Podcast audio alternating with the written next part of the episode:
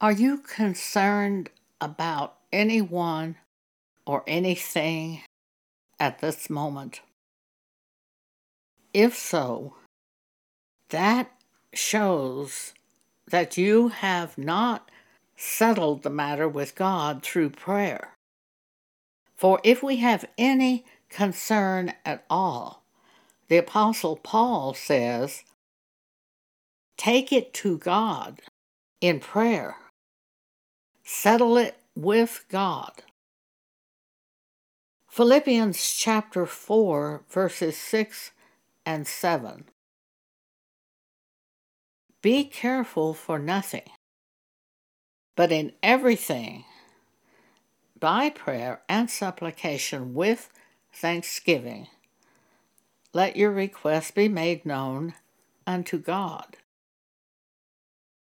And the peace of God, which passeth all understanding, shall keep your hearts and minds through Christ Jesus, the Word, the Word of God.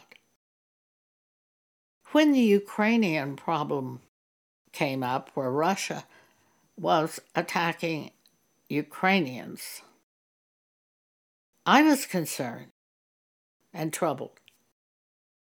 And I turned to God in prayer. And I was reminded of the scripture which says, There will be wars and rumors of wars. Let not your heart be troubled. So, how do we let our heart not be troubled when we see this? The answer is to pray. Prayer is the way of escape. Prayer is the way we live in peace on this present earth. As you pray, God may choose to give you a word. Focus on that word or he may give you an instruction. Are you concerned about money? Are you concerned about economy and future? Pray. They are talking constantly that inflation might come this year or next year or this month or next month, and such and such might happen. That can cause you to be concerned. Don't live with that. Instead, take it to God in prayer. Be careful for nothing, but in everything, by prayer and supplication, with thanksgiving, let your request be made known unto God. When my cousin was 97 years old, her husband had died about 10 years earlier. And she told me, she said, I do so well during the day, but every evening I'm so lonely. I said, Oh, all you have to do is take that to God in prayer, and He will help you. The minute you start feeling yourself being pulled down a little bit by loneliness or anything else, you turn to God and you say, Please, God, help me. Help me get through this evening. Help me. Many times I pray, asking God to fill my day, to help me that day, to put in my day the things He wants me to do. And He always does. In the year 2018, I fell at my house in Texas and I had to be taken to the hospital where I had surgery, a broken hip. And then I was taken to rehab hospital and I was put in that rehab hospital and was there for two and a half months alone. How would I get through that day? Alone. Nothing planned. Well, I got through it by starting the day by asking God to fill my day and he did. So be careful for nothing. One time I realized I was concerned because I had a dental appointment approaching.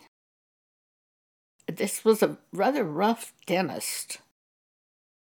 So I turned to God in prayer over that dental appointment. And I was shown change dentist. And I ended up with a really great dentist that doesn't hurt when work is done. If you dread anything, turn to God in prayer. There may be another way to accomplish the situation. There may be another way to go. But we don't stay in the midst of the situation where we're troubled. We pray and ask for help, and then when we are persuaded it is God bringing us the way to go, that is the way we go. Matthew chapter 6, Jesus says, starting at verse 24, No man can serve two masters, for he will either hate the one and love the other, or else he will hold to the one and despise the other. Ye cannot serve God and mammon. Therefore I say unto you, take no thought for your life what ye shall eat or what ye shall drink, nor yet for your body, what ye shall put on. Is not the life more than meat, and the body than raiment? Behold the fowls of the air, for they sow not, neither do they reap, nor gather into barns, yet your heavenly Father feedeth them. Are you not much better than them? Verse 27 which of you, by taking thought, can add one cubit unto your stature? You can't get one foot taller by taking thought about it. And why take ye thought for raiment? Consider the lilies of the field, how they grow. They toil not, neither do they spin. And yet I say unto you that even Solomon, in all his glory, was not arrayed like one of these. Wherefore, if God so clothe the grass of the field, which today is and tomorrow is cast into the oven, shall he not much more clothe you, O ye of little faith? Therefore take no thought, saying, What shall we eat, or what shall we drink, or wherewithal shall we be clothed? For after all these things do the Gentiles seek. For your heavenly Father knoweth you have need of such things. Verse 33 But seek ye first the kingdom of God and his righteousness. What do you want me to do today? What do you want me to do about this?